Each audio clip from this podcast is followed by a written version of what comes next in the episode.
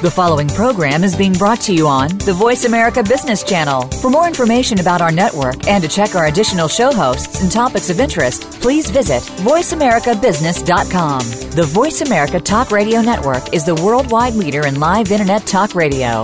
Visit VoiceAmerica.com. The views and ideas expressed on the following program are strictly those of the host or guests and do not necessarily reflect the views and ideas held by the Voice America Talk Radio Network, its staff, and management.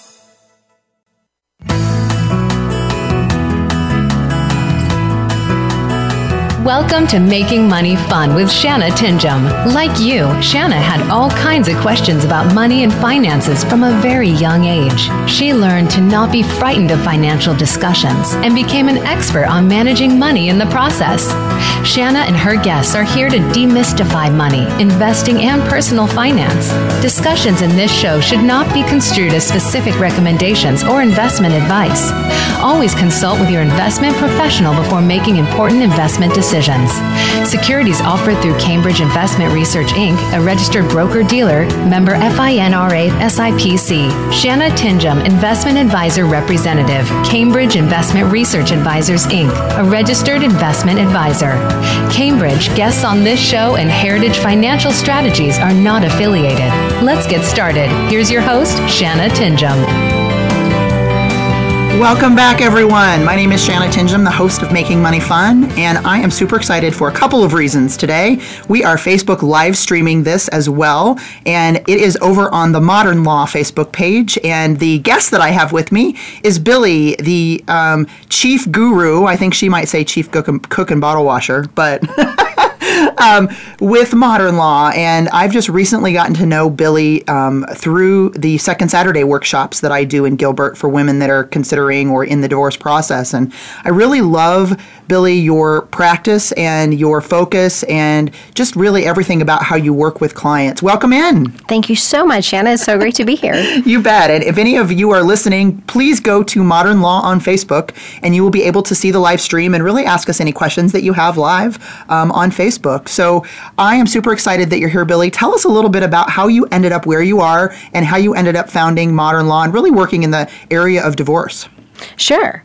Um, well, uh, the reason that I am in divorce if we're just going to jump right on into it, is uh, when I was 19 and in college, my parents went through mm. a divorce, and it was it was major. It was yeah. life changing, mm. and um, it is for every single family, and that can't be underrated. Right. You know, because just because divorce is common doesn't mean that this isn't huge, earth shattering, life changing. Right. So, as I was, you know, part of my parents' divorce in a, you know, tangential way, yep. um, it became really clear to me the role that the attorneys had and how it really did affect their futures. Mm. So I knew I was going to law school and I wanted to do something that would matter. Mm. And I, you know, since that day, since that time, fully believe that what we do at Modern Law and what we do working with families going through divorce or custody issues matters. Yeah, I, I absolutely agree. And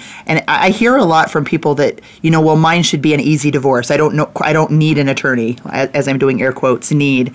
And I, I don't know that that's, you know, th- that may be the case sometimes, but I, I don't know that any divorce is really easy or uncomplicated. I mean, I, I've been through it myself. I totally get what you're saying. And even if you don't have a lot of assets or children, it's still really emotional and you still kind of need that support coming from somewhere, don't you?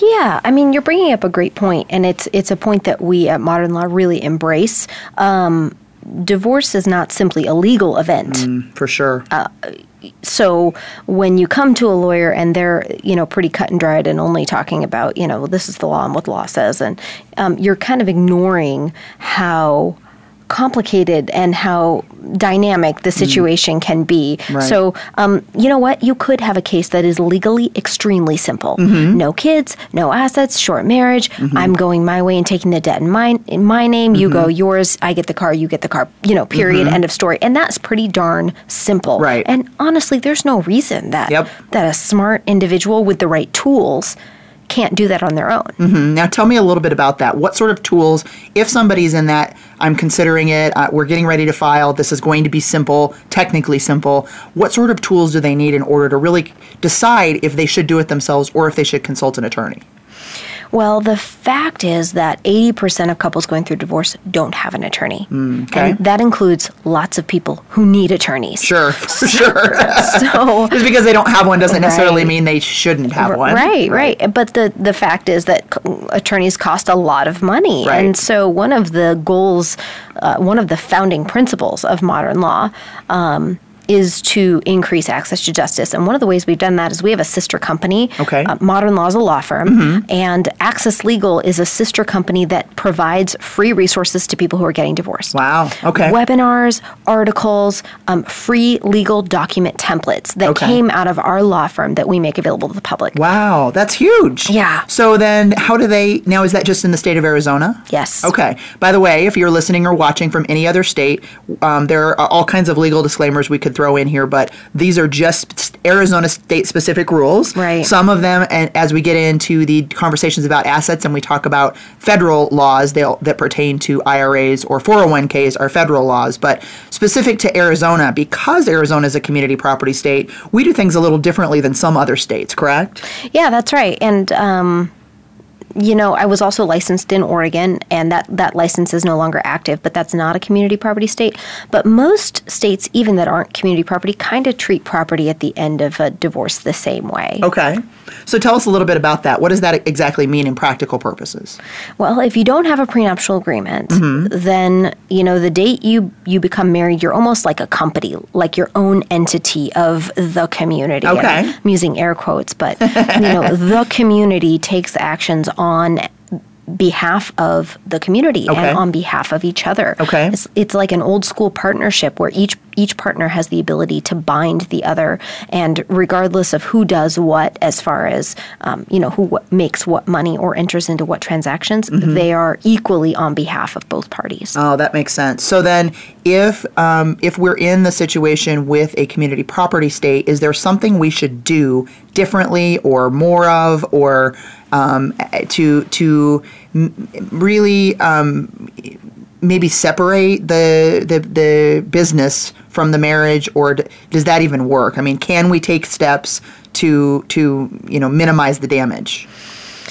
It really depends on what you mean by that. Okay. Um, it depends on what the couple wants Okay, to do. okay. What their goals are. Okay. If your goal is like most people, most people really get married and intend to have a full partnership and intend to share everything. And so there's really no need for a prenuptial agreement. You just need to understand that everything you do is for the benefit of each other. And Okay. so let's say that there's one spouse who has like a spending problem mm, Okay. and racks up a bunch of bills. Both mm-hmm. spouses are equally responsible under, uh, you know, in a community property state for that debt. Okay. And vice versa. If one spouse makes a lot of money, that spouse um, is making money on behalf of the community. So what that means is upon a divorce, it's going to be divided. Now, during the marriage, they can do whatever they want. Okay. So, Okay. and, and couples do things different ways. You know, some couples keep their finances separate during their marriage and they talk about, you know, my money is the money I make and your money is the money you make. And that may be the way you're running your marriage, but it won't be the way it works when you get divorced. Got it. I, th- I don't think a lot of people realize that, do they? No, no. And Okay. I mean, there are people who in throughout the whole entire divorce process will say things, but this is mine, I bought it. Well, Not really. yeah, not not really. not the way not the way it really works out if you're in a community property state for sure. It may, that may be a little bit more um, appropriate if you're not, if because I think you can do some sole and separate things if you're not in a community property state that maybe you can't do when you're dealing with with those types of things here in the state of, of Arizona or any of those states. Now, you mentioned racking up a lot of debt, and that's a, uh, a a subject that I want to talk about first. So, one of the biggest questions I get from women that are considering or are getting ready to go through a divorce is how do I protect my my financial interests? Credit is a big one. So, what should I do to make sure that you know I don't end up in more trouble than we already are? Are there some steps that you might suggest for women that are either considering divorce or are going through divorce to really make sure that those interests are protected? Definitely. One of the first things that we recommend is that you pull a credit report. Okay. And just make sure that you know what's out there. Okay. Um, because not everybody does. Right. And then the next step is is really figuring out a realistic budget mm-hmm. And assessing where is your credit at today mm-hmm. and what is my game plan moving forward financially. Right, right. Now there I think are a lot of misconceptions out there around, you know, I take my debt, you take your debt, and if it's marital debt and both names are on it, you know, how does that work practically? Like let's talk a little bit about mortgages specifically because that's a mm-hmm. biggie, mm-hmm. and then credit card debt or car loans or student loans that maybe both people's names are on. How does that work with a divorce? Well, if both people's names are on a debt, so let's say a mortgage, you know, um, uh, and one person is awarded the home, Okay. the third party creditor is not bound by the divorce decree. Okay. So the divorce decree, let's say, says that husband's going to be responsible for the mortgage. Okay. The mortgager has the ability to go after both spouses who signed on the loan. Got it. Then the person who, um, you know, wasn't responsible per the divorce decree can theoretically collect from the non-paying spouse. Hmm. But again, this is theoretically, and it means your credit's messed up. So, so the best thing that we can do is try to figure out a way to um, close any joint debt. Okay. So with with the situation of a mortgage, are we having to remortgage, you know, get a new mortgage on the house? And is that part of the divorce decree where we say you have X amount of time to refinance the house out of my name? Is that is that what normally happens? That is. I wouldn't say what normally happens, Okay. but that's what should happen. Oh, I mean, got it. that's what, what we recommend the vast majority of the time is you either refinance by this period of time or you sell the house. Mm-hmm. Got it. And how long do we usually give people to refinance? It depends on the couple, uh, you know, and if they're coming up with an agreement or not, Okay. and how likely is it that they're going to actually be able to refinance, Mm. right? So if it's unlikely somebody's going to qualify, but they're like, I got this. I want to I want to refinance. this, then we'll give them like 30 45 days. Okay. But if it's likely they they should be able to do it, then we might give them a little longer. Okay, that makes sense. And then as far as the the deed to the property, how do we handle taking that that spouse's name off that's now not going to be responsible for the mortgage? Is that handled through the mortgage process? No, Okay. um, that is handled through a, a you know a quitclaim deed Okay. or um, some other type of deed because there's a lot of types of deeds. But that's fairly simple because Mm-hmm. It doesn't involve a third party, Right. You know, so it doesn't. We don't need the mortgager to sign off on transferring the title of the property. So what can happen is you can end up responsible for a house that you don't own. Yeah, I was just thinking that, Billie. So, explain in detail what you mean by that. So, what I what I hear you saying is, you know, uh, you, you want to make sure that you're not taking somebody's name off the house deed if they're not still responsible. If they're not going to be responsible for the mortgage, because they're two separate things, right? Exactly. Okay. So we want to make sure to let everybody know that if we're going to do the quitclaim deed, like you mentioned, or some type of scenario where we remove that ex spouse from the, the deed, that does not remove them from the mortgage. Exactly. And they should be done simultaneously or, or thereabouts. Right. So that we, and if you're the spouse that ends up leaving the house, you don't want to disclaim your interest in a property but still be responsible for the mortgage, correct? Right. And then the other thing is, you know, that that's tying up a good portion of your available credit. Wow. Right? So Right, I mean, right. you, you can only borrow so much as compared to your income. And so if, if you've left, you know, $100,000 of your available credit in a house that you don't own, mm. It's something that you should consider before you. Yeah, do it. right. So that's considered in the division of assets. If you've got quote equity that's sitting in that house that you can't necessarily access, does that mean that that that if I hear you correctly, you're that sort of that may end up balancing other things out? Is that sort of the way it works, or no? Well, I was simply talking about the amount of available credit you might Okay. have. So, for instance, you know, let's say that that to creditors, I can only be, um, ac- you know, given hundred thousand dollars of potential credit. Ah, got that's- it. Okay. So that's what I was talking about. But what you're talking about is um, how do you get your equity out of the Yeah. house if they don't refinance? Right, because that if that's part of the divorce decree, and you say, "Hey, you have to refinance within 90 days," and you were counting on that equity to be able to buy a new house or or or move forward in your life, and that doesn't happen, then can the sale of the house be forced? If it's in the decree, and it Okay, should be. okay. So the de- the decree should, pr- you know, usually under normal circumstances, Mm-hmm. sh- say something like you have, you know, 90 days to refinance, and if if you don't refinance after that, the house goes on the market. Okay. And it should probably even go a step further. Who's going to be the realtor? Mm. Who's going to make the decisions? Who's going to be responsible for the repairs and the upkeep? You know, there's all these. That's really our job is to kind of predict future problems and head them off. Head them off, and that's where I see people that are trying to do it themselves with forms that they bought off some website, they don't understand that. So they might actually even be smart enough to put the sale gets forced in the divorce decree, but good luck trying to do it if you're not the spouse living in the house. Yeah. You know, good luck trying to enforce that, right? Yeah, you're I absolutely mean, right. oh you know, one Lord. of the things that that I think is that right now information is really free. Mm-hmm. People don't really need to come to lawyers for information. You can find the laws Right. So what makes us valuable? Mm-hmm. It's our experience. It's our knowledge of the system. Mm. Yep. It's it, it, you know, it's those things that you can't buy that you Right. can't find online. Right. Yeah, I, I, I absolutely agree. And I, I think you've probably seen so many things that have gone well or not gone well to be able to anticipate. You know, when somebody says, "Hey, this is XYZ is what I want," you you have had that experience before where they probably haven't. Yeah, I mean, we can certainly offer some perspectives. Right, right, absolutely. Now, another thing that that kind of becomes interesting in this conversation is preparing to file for divorce or leave your spouse if you've got joint checking accounts and everybody sees everything how do you kind of untangle that what's the best practice there for, for anybody that might be listening that is considering this Well, one of the things you have to ask yourself is, you know, you know your spouse better than anybody else in the world. How's this going to go down? Hmm. You know?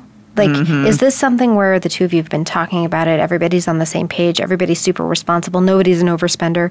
And mm-hmm. we're going to be able to amicably split everything up without anybody hiding anything? Right. That does happen. yeah for sure But more often than not, it doesn't. yeah So when you don't anticipate that happening, or if there's any chance that money's going to go missing Hmm. or whatnot, you need to kind of protect yourself in advance. Yeah, no, I, I agree. So so then would that be opening like their own checking account maybe without the spouse's name on it at a different bank, let's say, so that they can start to squirrel away a little bit of money so that they know that they're okay with like paying some filing fees or attorney's fees or even to get out of the house if they're if that's necessary.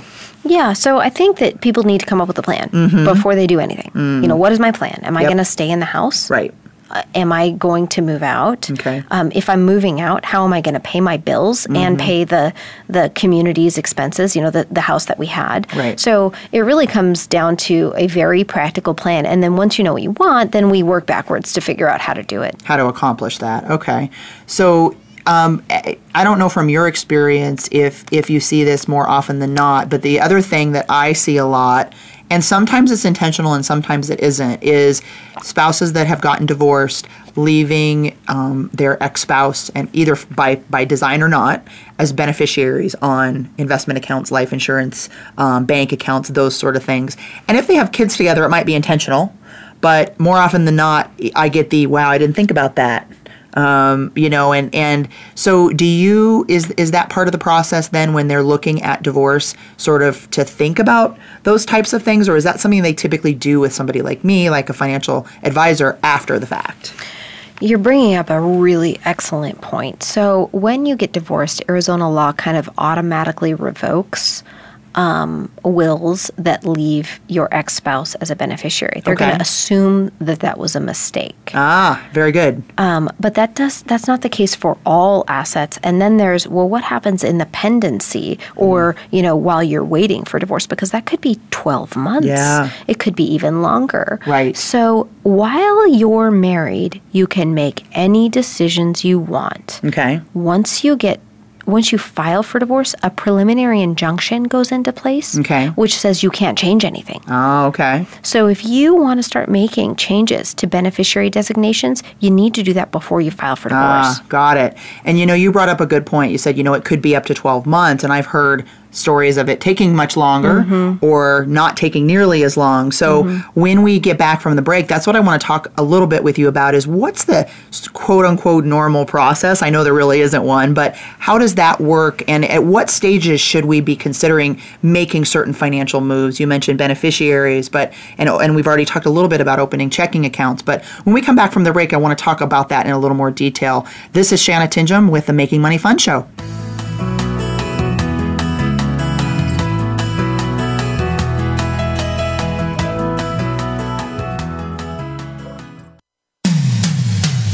Comes to business, you'll find the experts here. Voice America Business Network.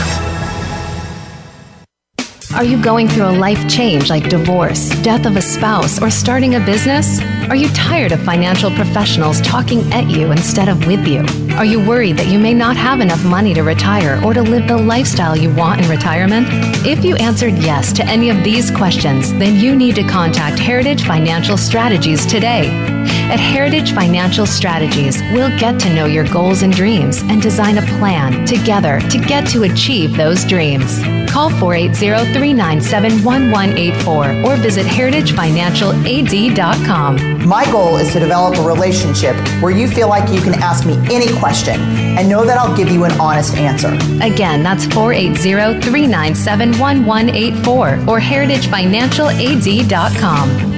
Shanna Tinjum, registered representative, securities offered through Cambridge Investment Research Inc., a broker dealer member FINRA SIPC. Shanna Tinjum, investment advisor representative, Cambridge Investment Research Advisors Inc., a registered investment advisor. Cambridge and Heritage Financial Strategies are not affiliated. When it comes to business, you'll find the experts here. Voice America Business Network.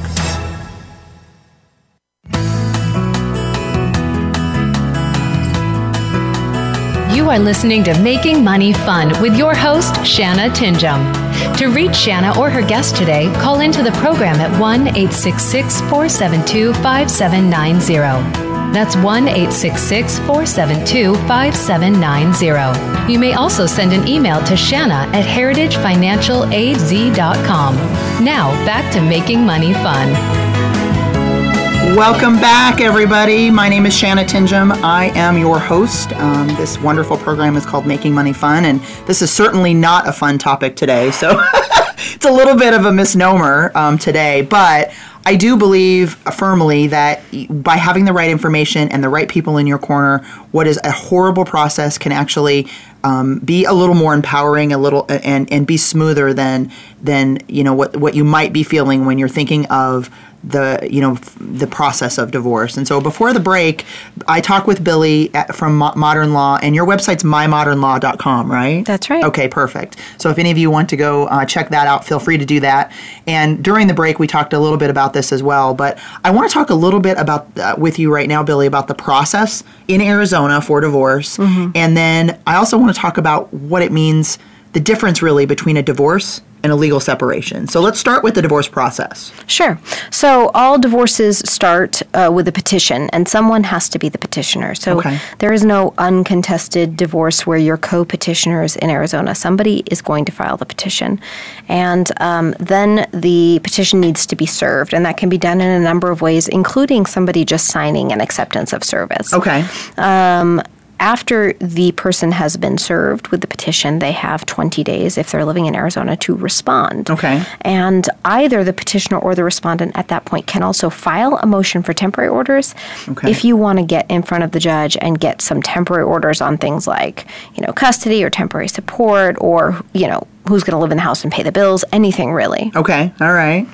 And then once that is is that sort of the beginning of the decision making process then or has that all happened beforehand? Nope, that's how the the process starts. Okay. And then the next thing that happens is the court schedules an RMC or a resolution management conference. It's like a pretrial conference just to kind of figure out where everybody's at. Okay. So at Modern Law, what we do is we have a map of okay, what is going to go on in the court, Okay. and what are we going to do on our end. Okay. So that's what's going on in the court, and then on our end, we're having you know strategy sessions and planning meetings and figuring out which documents we need to disclose and what's what are our issues going to be and how do we get you to where you want to go. Okay. And so you said it could take up to 12 months for a divorce. Why so long? Yeah, and I mean when I say up to 12 months, that's by no means the maximum length of time. Believe Just- me, just I, I can understand clear, that. Yeah. Um, why does it take so long?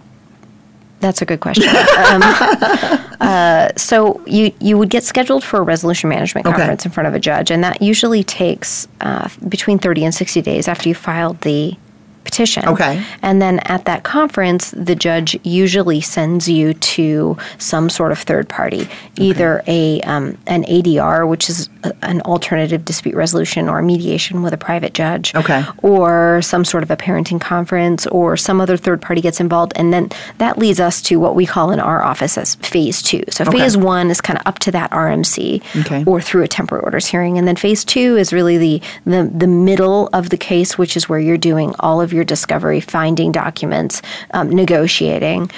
Uh, And that ends for us when you set a trial date. So usually at the RMC, the court won't set a trial date. Okay. They'll wait until after they've sent you to go do all your homework, and then you have a status conference. And at that status conference, typically is when you get an actual trial date. Okay. And so what it sounds to me like, what I what I think I'm hearing is that the delays really are because you've got these different steps in the process. Hearings or, or sessions have to be scheduled and there's a certain amount of time per the statutes that have to ellipse between those. Is that sort of what I'm hearing is even if you're kind of are good at dotting all your I's and crossing all your T's, there's still a little bit of a waiting game when it comes to how everything has to be filed, in what order, and by what time. Is that what I'm hearing? Definitely. Okay. If you're going to go through the court process and you cannot come up with an agreement, it's going to take a long time. Now, hmm. if you want to bypass all of that because the two of you agree, then all you need is a petition mm-hmm. and a consent decree. Okay. So the consent decree would be okay, I'm going to file the petition, I'm going to give it to you, we're going to agree on everything, we're going to come up with a decree. A decree is your court order, and a consent decree means we agree to it. Okay. And we're going to file that along with a child support worksheet and a parenting plan with Okay. both of our signatures. And then there's a 60 day waiting period. Okay. Hmm. But that's really your only time constraint. So after you file that petition, you got to wait 60 days, and then we can file the consent decree, parenting plan, and child support worksheet and get you divorced. Okay, so it could be as little as like three or four months if everybody's in agreement. We have all the paperwork. We don't want we we aren't fighting about anything. All of that stuff. Is that sort of what I'm hearing? Yes. I mean, the fastest it could potentially be would be 60 days. Okay. All right. So that's reasonable. But if you're going to argue about every little thing and, and you, you don't agree on, you know, parents, uh, parenting or splitting assets or any of that other stuff, then that's when, you know, the clock starts ticking and we, it ends up taking a lot longer and costing a lot more money, right? Right. Yeah. Okay. Fair enough. Um, so let's talk next a little bit as well about se- uh, legal separation and really what that means, specifically in the state of Arizona, but what it means, why somebody would want to do it as opposed to just waiting to get divorced and all of that stuff. So share a little bit with us about that, Billie. There's a couple reasons that someone might file for legal separation. Um, number one, there's a residency requirement before you file for divorce. You have to have been in Arizona for 90 days. Someone needs to have been here before you can file for divorce. Okay. That doesn't exist with legal separation. So if you have somebody who's just moved here but everybody's here, you can file for legal separation. Okay. What that means is once the petition is served, your community ends. That's Mm-hmm. Why this is important because okay. at that moment when the petition is served, that is when the money that you make is now your money. Okay. And the money that your spouse makes is now their money. and the Ah, okay. debt they rack up is theirs, and the debt you rack up is theirs. Oh, got it. That makes sense. So if you're really concerned, if you have a uh, a spouse that maybe has a gambling problem or a spending problem or a drug problem or something like that, where you don't necessarily want to be legally responsible for their bad behavior after that date, then you might want to consider doing the legal separation in preparation for waiting for the divorce, maybe taking a little longer. So I need to be uh, clear. So when you serve the petition for either divorce or legal separation, that's when the community stops. Oh, got it. Okay, so either way. Either way, Okay. that's when the community stops. Got it. But if you don't meet the residency requirements, okay. you need to file for legal separation because you can't file because for you can't divorce. file for divorce. Got it. So what in what what other circumstances would it be appropriate to consider the legal separation first? You know, I had somebody in my office who, for immigration purposes, Okay. um, couldn't get divorced. Okay. But they were ready to to move forward on. and wanted to get divorced, so Okay. so we filed a, a legal separation in that case. And I don't want to say that I don't want to make any commitments that that That- that was the right thing to do, somehow, yeah. you know, immigration is I don't know. Yeah. because I'm not an immigration attorney. but um, that was that was a good reason. Right. Other times, sometimes you have health insurance providers who will Mm. continue to provide benefits for someone if they're legally separated, but not if they're divorced. So, and then sometimes you have couples that like they just need to pause. Yeah. Mm. Somebody is going to rehab or somebody has a gambling problem and the spouse really needs protection Mm-hmm. Yeah. and they need to limit their liability, but they have no intention of getting divorced. Ah, okay. And I've also heard of it applied where they don't believe in divorce because of religious reasons or whatever, but they want to be able to live two separate lives. That's really the only choice they have. You know, it's interesting that you say that because that would- you would you would think that that would be like the majority of the reasons that people do it. Um, in the 12 years I've been doing this, that hasn't come up a Really? lot. But but I don't know why because that's a great reason Yeah. to get legally separated if you don't believe in divorce. Yeah, I think that it's become more socially acceptable in the last 10 or 20 years to be divorced than it ever was when we were younger.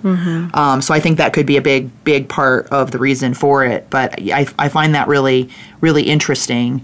Um, so let's talk a little bit about divorce as it relates to money and splitting assets. We talked about the house and what to do with the house.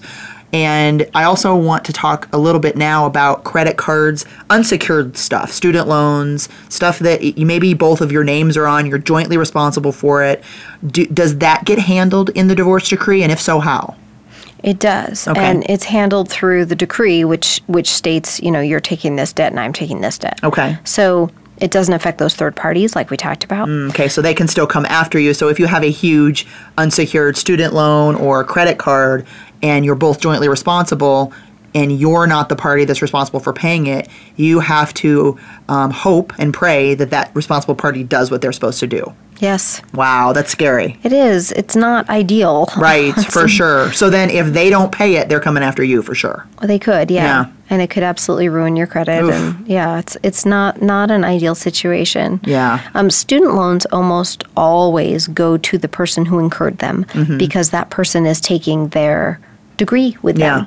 for sure. So re- without regard to splitting everything else, so it's almost treated like a separate debt. Mm-hmm. Okay. The uh, exception would be if you took out student loans for living expenses. Oh, so if it benefited the community, Yeah, if you were using it for, you know, the way you would use wages, Okay. you know, to pay your bills, Okay. then it would be fair to split that. But if you used that only to get your medical degree, you're, you're taking your medical degree with you, Mm-hmm. Right. and that's your debt. Now, one thing I see, not as often as I, I think I used to see it, but it always um, scares me when a client asks, you know, we're looking at, because right now the rates are great for consolidation. And with student loan consolidation, a lot of people don't realize you can only do it once if it's a federally insured student loan. So I have a lot uh, of clients say, well, we're looking at consolidating both of our student loans and they want us to consolidate them together. What do you think of that idea? And I, I, I do everything I can do to convince them not to do that for a lot of reasons. Mm-hmm. But this is the big one um, that we're talking about. If you do a joint consolidation with husband and wife, somebody's going to end up. You cannot unconsolidate those. Mm-hmm. From from what I, I have I have heard. So somebody's going to end up paying on somebody else's student loan debt, or you're going to have to every month remember to send that money over to that spouse who you're no longer married to, and it just mm-hmm. becomes an emotional kind of icky situation. Um, so I don't know if you agree with that, but I, I jump up and down to try to get clients not to do a joint consolidation. Do them two separately, and that way, if something were to happen, you get to take your debt and he gets to take his debt, and life is, you know, a little bit easier. Yeah, I think that's a great rule of thumb. Hmm. Um, most of the time, I see student loans in individual names. Mm-hmm. It's definitely the exception that they are consolidated, but it makes it a whole lot more difficult to untangle it. And now we're really treating it like something else. Yeah. Yeah, it does. It's not afforded a lot of the same protections either once you consolidate it, um, and so that's something to be to definitely be aware of. Now, those are fairly easy when you're talking about you know it, um, investment accounts that aren't that aren't in a retirement account. You're talking about debt, but what about 401ks, IRAs, and those types of things? We have to be really careful with that, don't we? I mean, uh, you know, and the courts deal with that specifically, don't they? Yeah, there are specific um, federal laws that govern um, retirement accounts, and it's because um, retirement accounts are individually owned. Okay. per the IRS. Yep. You know, that's that's that's the way it is. And and they're covered by the IRS code. So we needed the federal government to come in and, and give some kind of uh, uniform guidance on how these would be treated. Mm-hmm. Right. And ERISA is the statute that governs how retirement accounts are split. Okay. Um, most of the time, what happens is if it's a qualified plan, it's split pursuant to a QDRO or a qualified domestic relations order. And what that means is you literally take the community portion of the retirement account and you split it up into two separate retirement accounts that Okay. grow Okay. um, separately. Okay. And um, one thing I do have to mention is is if it's through a QDRO, like Billie is mentioning, that's the absolute right way to do it.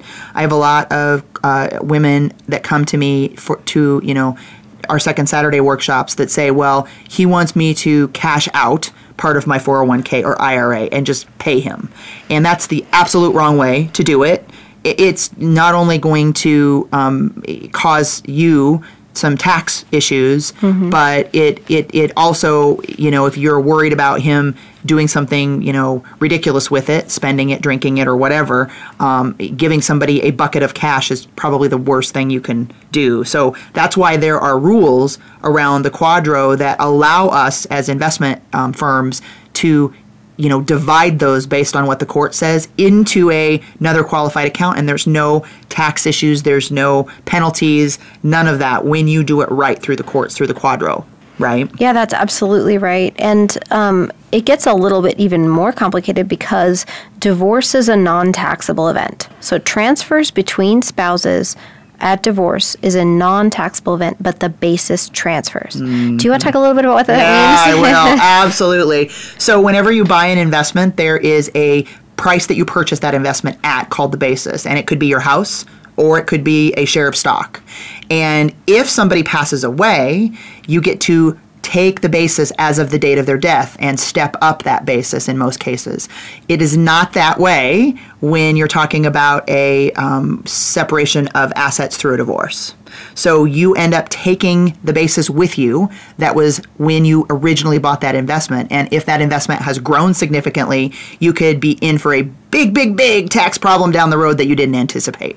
Right. So if we look at like the um, the situation with a house, a a couple right can sell their home that they've lived in the past two out of five years and take up to five hundred thousand dollars in gains as non-taxable income. Yep. But for an individual, it's two hundred and fifty thousand. Yep. So if you've done very well in your house, let's say there's you know I don't know three thousand three hundred thousand dollars of gain, and you're getting divorced and your husband's giving you the house and he's taking the offset in the retirement funds you're and when you sell that house you're going to have to pay tax on the $50,000. Yeah, and a lot of people don't realize that that's the consequence. Now, that could be a real good reason to sell the house prior to the divorce mm-hmm, if mm-hmm. that is going to be your situation, which is another reason why you should consult somebody that mm-hmm. may understand these rules because I could take a look at your situation and give you that advice. Because if you're going to do it anyway, why not take advantage of that increased um, tax free? Situation with the with the primary residence. Right. Or I mean, could you could you at that point refinance it with your spouse, take the money out, change the basis, uh, take advantage of the of the higher marital um, allowance for gains? Yep. Yep. Yep. So there's a lot of things that can Yep. be done with proper planning. That's a great point. And there's a lot of things that if you don't do them right can't be undone. you're, ab- you're absolutely right. And you know, on that note, property division's non-modifiable. Oh my lord. Well, there's so much of that that I want to talk about when we come back from the last break because there are so many things that I see after the fact that I wish I had seen before mm-hmm. to be able to give just some slightly different advice that could have saved somebody hundreds of thousands of dollars and just a lot of emotional sort of turmoil when they realize they've kind of done things the way that they're not supposed to do. And that's one thing, the property division, and then also, you know, taking those taxable distributions out of retirement accounts when they should have just worked through the QDRO process. And again, that's something that you can't undo. I mean, you mm-hmm. can't unring the bell in a lot of cases. So it's really heartbreaking when they either don't get some advice or don't get the right advice mm-hmm. because your mom, dad, sister, brother has great intentions, but they're not an attorney or a financial advisor. Mm-hmm. So getting advice from them could be detrimental as well. So we will talk about all that when we come back from the break. This is Shanna Tinjum with the Making Money Fun Show.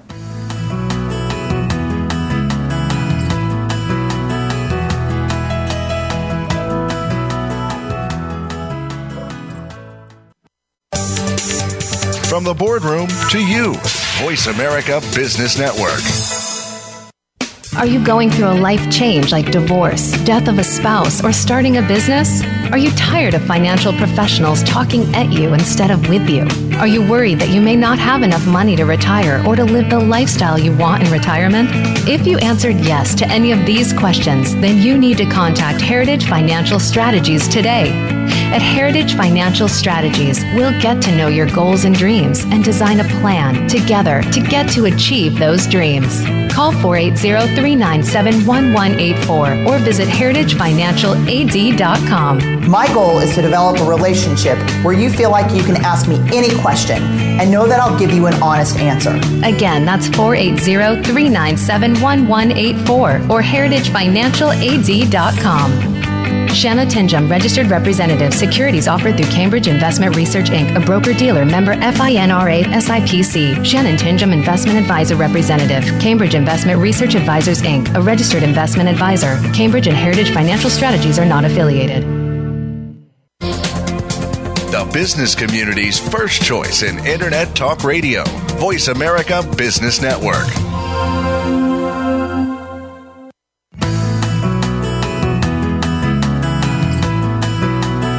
You are listening to Making Money Fun with your host, Shanna Tinjum. To reach Shanna or her guest today, call into the program at 1 866 472 5790. That's 1 866 472 5790. You may also send an email to Shanna at heritagefinancialaz.com. Now, back to Making Money Fun. Welcome back, everybody. My name is Shanna Tinjum, the host of Making Money Fun, and I am in the office today with Billie from Modern Law, and we are talking about all things divorce, which certainly isn't fun, but it's necessary, and we do the best we can to maybe not make it fun, but to make it bearable. And one of the things that we were talking about right before the break, and, and that we wanted to talk about as we come back, was sort of things that that uh, in the divorce process people maybe do incorrectly or mistakes that they make that could maybe be um, avoided if they'd gotten the proper counsel. And I also want to let those of you that are listening know if you want to hop over to the Heritage Financial Strategies Facebook page, that is where we are live streaming now. And uh, feel free to hop over there and ask any questions that you have, and we'll be live streaming this last segment from my Facebook page. So, um, Billie, we were talking a little bit about property division, and that's something that once it's done, it's done. Right. But um, what other things do you see in your practice that that potentially could be issues like this, or after the fact that you see that you wish that you had been able to do differently? Well, um, spousal maintenance is another one that you can't go back and redo. So if there's no spousal maintenance issued, you can never go back and get it. Wow. Okay. Wow. I didn't realize that. Is that in uh, just in Arizona, or is that a federal thing? That's the law in Arizona. Okay. I'm not sure if that's the case elsewhere, but Okay. in Arizona, if you don't get it, you can't go back and modify it. Now, if you do get it, it's usually modifiable unless the couple agrees in advance it's going to be non modifiable. Okay. And what would cause somebody to be able to modify their support? Um, an unanticipated change in circumstance. Okay. So somebody gets sick, somebody Okay. gets disabled. Okay. Um, it's usually not, you know, my ex is making a whole lot more money than He was when we he got was divorced. when we got Yeah. divorced. That's not typically a good reason, but um, you know, my expenses changed. My I you know I have a child who got sick. All of those are great reasons. Okay. To look back and modify. Okay, all right. So um, they they could go back because of a change in circumstance, and not necessarily the the um, spouse's circumstance, but their own personal financial circumstance. Maybe they lost a job or or what whatnot, and and then they can go back and sort of ask the court to reconsider those things. Yes, absolutely. And and you know your your spouse's your ex spouse's situation changing does matter. Okay, all right. So you know you you inherit a ton of money or you know whatnot. Right. Whatever these unanticipated changes are, um, it can be a good reason to ask for a modification of spousal maintenance if you've gotten it in the original decree. wow, that's huge. I don't think a lot of people realize that. Now, is that does that work the same way with child support? Child support's always modifiable. Okay. So- Anytime there's going to be um, a 15% change in the number you can get child support modified. Okay, so either positive or negative. So either a spouse is doing much better or much worse than they were when you got divorced. Or your expenses change, Okay. child care goes up, health insurance goes up, you have more children. There's all sorts of reasons. Um, the parenting time arrangement changes that you can look at modifying child support. Okay. Now let's talk a little bit about that too, since you mentioned it, because I know the state of Arizona, um, you know, does does things maybe a little differently than some other uh, parts of the country when it comes to um, joint custody. Mm-hmm. That's not even a thing here, is it? No, Te- technically it is not a thing. Okay. Although practically speaking, even attorneys, everybody still says Still says joint custody, because yeah. that's what it is all over the rest of the country, and Right. it has been forever. But um, in 2013, the legislature did away with the term custody, and so we now have legal decision making and we have parenting time. Hmm. Nobody has visitation. Everybody has parenting time. Wow, I like. I actually like that term much better. It's really nice. Yeah, I mean, really. it feels better to the kids. I would think too. Like I, I wouldn't want to say like, "Hey, Dad's coming over for- for his visitation." That would just feel weird, wouldn't it? It's it's undermining. It's Yeah. demeaning. Yeah. So I like that change. I do too. Now, do you see a lot more families doing somewhat of a of an equal joint um, visit? Uh, there I go. I almost said it. Parenting time. Um, do you see that happening more and more today than it, than maybe it used to? Oh, for sure. Okay. all right. Absolutely. That's the new standard default. When you have two good parents who can practically, um, you know, have equal parenting time and co-parent, that's what that's what the court wants to see, and that's what parents are wanting. Yeah. Yeah. Now, you know, there are seven days in a week, right? So Mm-hmm. how does that? How do you make it equal? Yeah, there's a lot of different ways that we can do that. Um, one of the most typical plans is a 5225 plan. Okay. And what that looks like, practically speaking, is that, you know, mom has Monday, Tuesday every single week, Mm-hmm. dad has Wednesday, Thursday every single week, and you rotate Friday, Saturday, Sunday. Oh, interesting. Okay. Um, or you might do a week on, week off, or, you know, some other version of So those are the ways that you try to sort of quote unquote make things equal. Right. And then you have to consider school breaks and holidays and all that stuff in there too, so that one parent's not always getting Thanksgiving or Christmas or whatever your political or uh, religious affiliations are, right? So Right. those are all parts of the decree, right? Yes, or the parenting plan Okay. that is attached to the decree. Okay. all right. Mm-hmm. So that's all part of the negotiation. And can those terms be changed as well? Yes. Okay. Parenting time is another thing that's really always modifiable, although it's a little bit more difficult than child support. You can't go back every two months. um, if you have an order that's been entered, you need to wait 12 months uh, to ask for a change, and there has to be a change in circumstance. Okay. Or if somebody's not following the decree, you can go back after six months and ask for a modification. Okay. So right. somebody went in, they got equal parenting time, but it was only for child support, and mom has the kids all the time. Yeah. Uh, she can go back and ask for modification. Okay. Now, is child support and parenting time are they linked together? Yes, Okay. they are. Yes and no. Okay.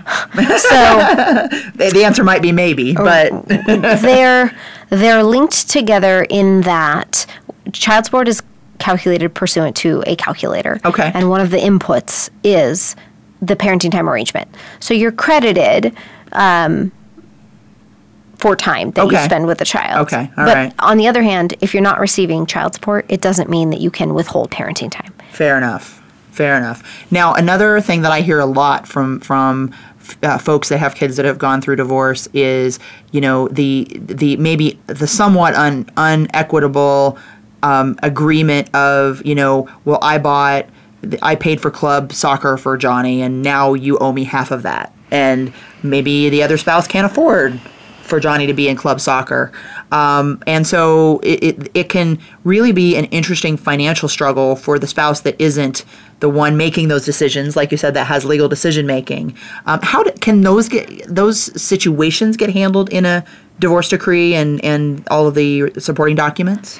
Definitely. So you're bringing up some great points. Legal decision making is really um, confined to decisions of school, medical, religion, and personal care. Okay. That's it. Okay. So our extracurricular activities isn't even a legal decision making thing. Wow. So, w- but we do want to account for those uncovered extracurricular expenses. You know, what if somebody wants to do band? Who's going to pay for it? And also, like, can mom sign up Johnny for soccer that is five days a week without consulting dad, which means that during dad's parenting time, Mm. Yeah. he's, he's got to figure it out. So these are all things that we like to figure out in advance. Okay, so that can all be somewhat dealt with, knowing that as Johnny grows up, things will change and morph. But Right. okay, all right, yeah, I, I can see that being a struggle. Now we're sort of making the assumption in all these conversations that mom and dad live in close proximity to each other. That's right. um, how does it work if they don't?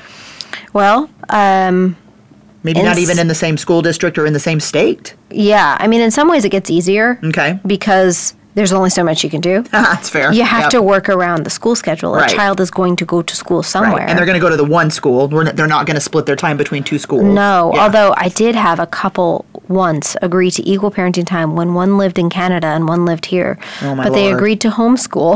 Well, there you go. And, you know, so it's not that it's not- it's not impossible. Yeah.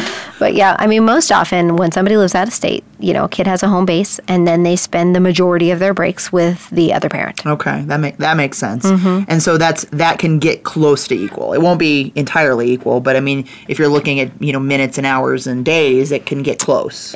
Yeah, it's it's usually not really because the parent who has the kiddo during school still usually has some holiday time as well. Well, they would have to. That would be bu- a bummer. You'd get to be the, the, you'd get to be the bad mom or dad, and then you know the the one they go visit on the breaks gets to be the good mom or Right, dad. right, you know? right. So So a long distance plan usually ends up with the out of state parent having, you know, 30% of the time. Okay, yeah, that that that would make make sense. So what else do you see in the process that that can't be undone, or you you know sometimes see it and wish that they had done it differently?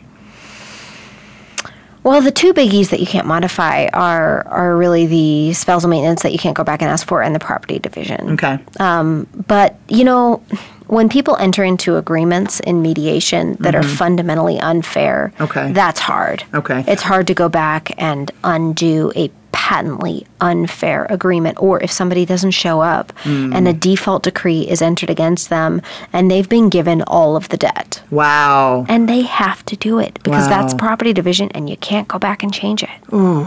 It's awful. That would hurt. That would really hurt. and so, you know, bankruptcy usually, at, not usually, but often bankruptcy becomes part of the discussion. oh my gosh, I can't even imagine what that would feel like if you walked away from that mediation knowing that you were taking on all the debt, and you know how do you figure out how to do that?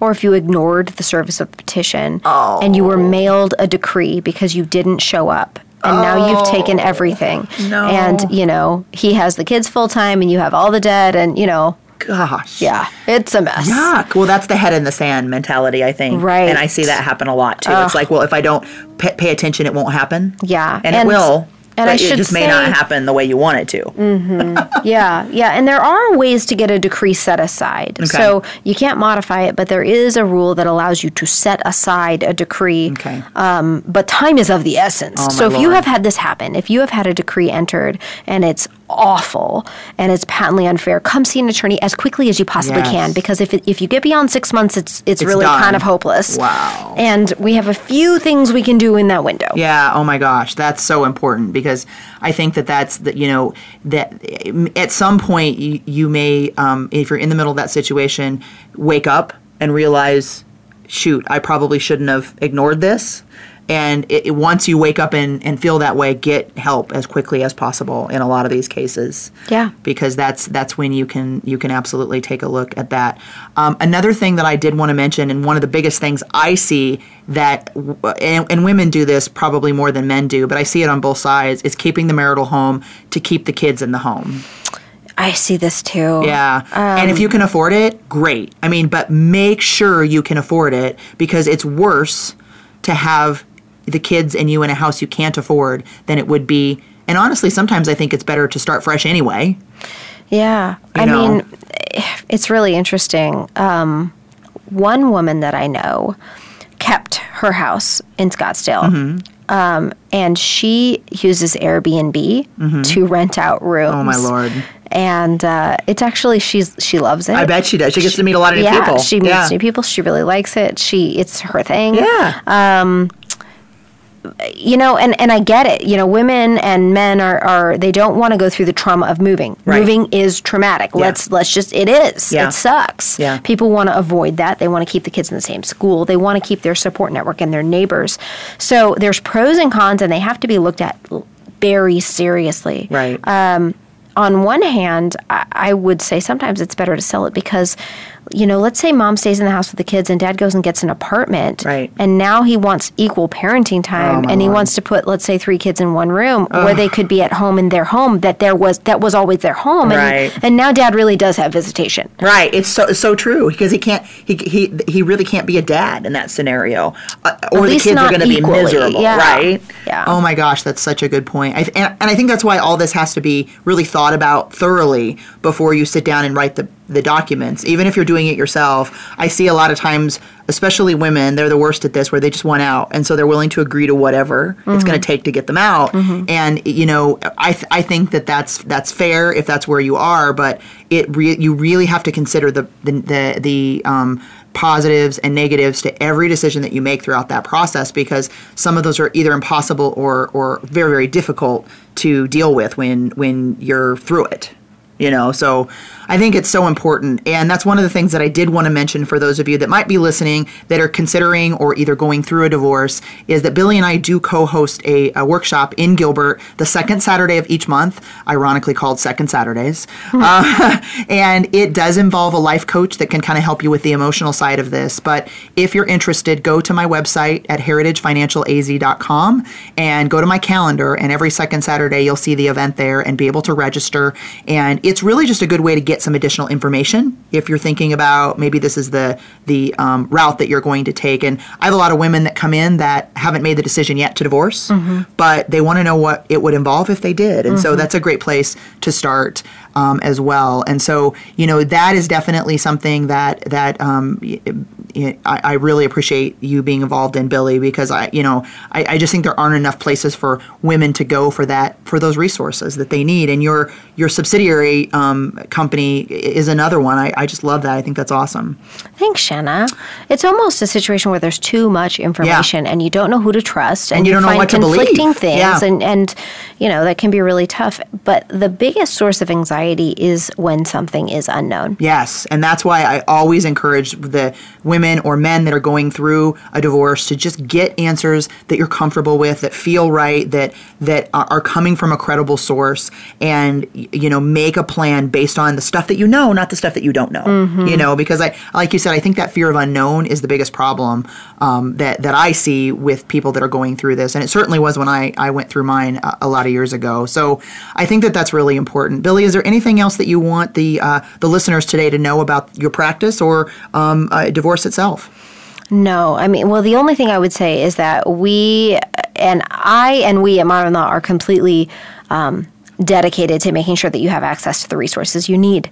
Um, we have a book, Decode Your Divorce. We have a, a website. We have webinars. If you have questions, call us. Great. We will try to get those information and those resources into your hands. That's amazing. Definitely go to mymodernlaw.com, and um, that's where you can find all of those resources. Thank you so much for being here today. My name is Shanna Tinjum with the Making Money Fun Show, and I am so thankful that you were here today, Billie. Thanks for being here. Thank you so much, Shanna. This has been great. Awesome. We will see you back here next week. My special guest is Vanessa Shaw, and we'll be talking all about a women's conference coming to Gilbert at the end of September. Again, I'm Shanna Tinjum with the Making Money Fun Show.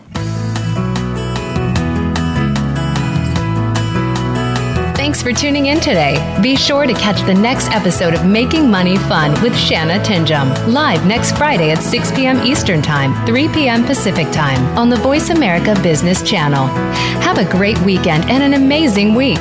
Discussions in this show should not be construed as specific recommendations or investment advice. Always consult with your investment professional before making important investment decisions. Securities offered through Cambridge Investment Research Inc., a registered broker dealer, member FINRA SIPC. Shanna Tinjum, investment advisor representative. Cambridge Investment Research Advisors Inc., a registered investment advisor. Cambridge, guests on this show, and Heritage Financial Strategies are not affiliated.